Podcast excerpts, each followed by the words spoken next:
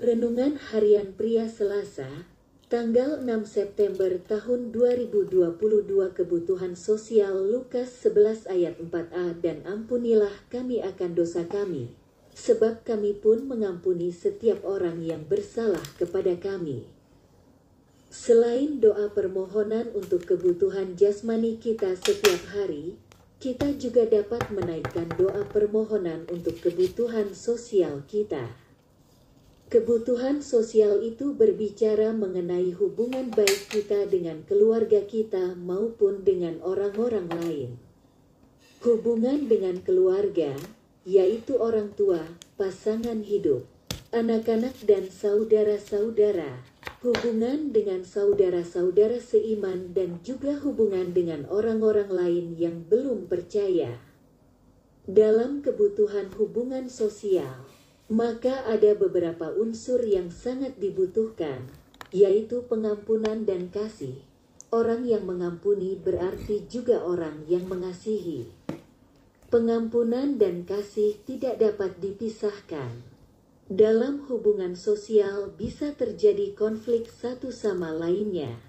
Dan untuk mengalami pemulihan hubungan, maka pengampunan dan kasih harus terus dipraktekkan.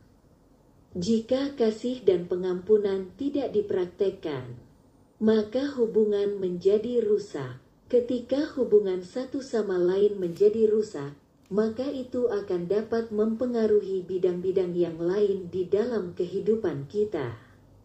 Dalam mempraktekkan kasih dan pengampunan, kita harus selalu ingat akan pengampunan Yesus buat kita. Sama seperti kita sudah diampuni, maka kita pun harus mengampuni orang-orang lain yang berbuat salah kepada kita. Berdoalah agar kita dimampukan oleh Tuhan untuk mempraktekkan kasih dan pengampunan dalam kebutuhan sosial ini. Refleksi diri, apa yang firman Tuhan katakan kepada Anda? Bagaimana kehidupan Anda dengan firman Tuhan itu? Catat komitmen Anda terhadap firman Tuhan itu. Doakan komitmen Anda itu, pengakuan iman.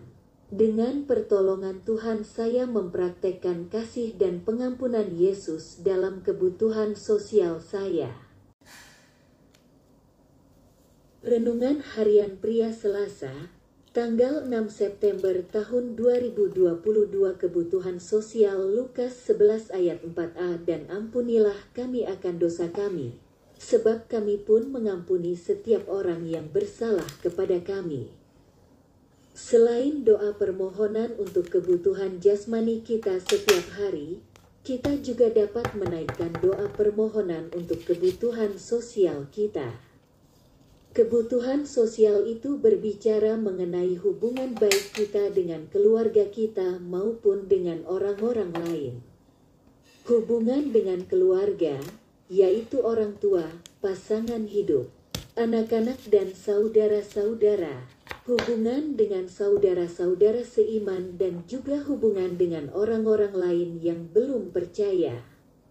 Dalam kebutuhan hubungan sosial, maka ada beberapa unsur yang sangat dibutuhkan, yaitu pengampunan dan kasih.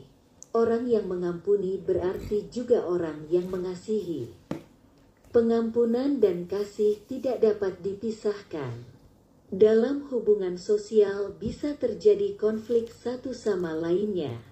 Dan untuk mengalami pemulihan hubungan, maka pengampunan dan kasih harus terus dipraktekkan.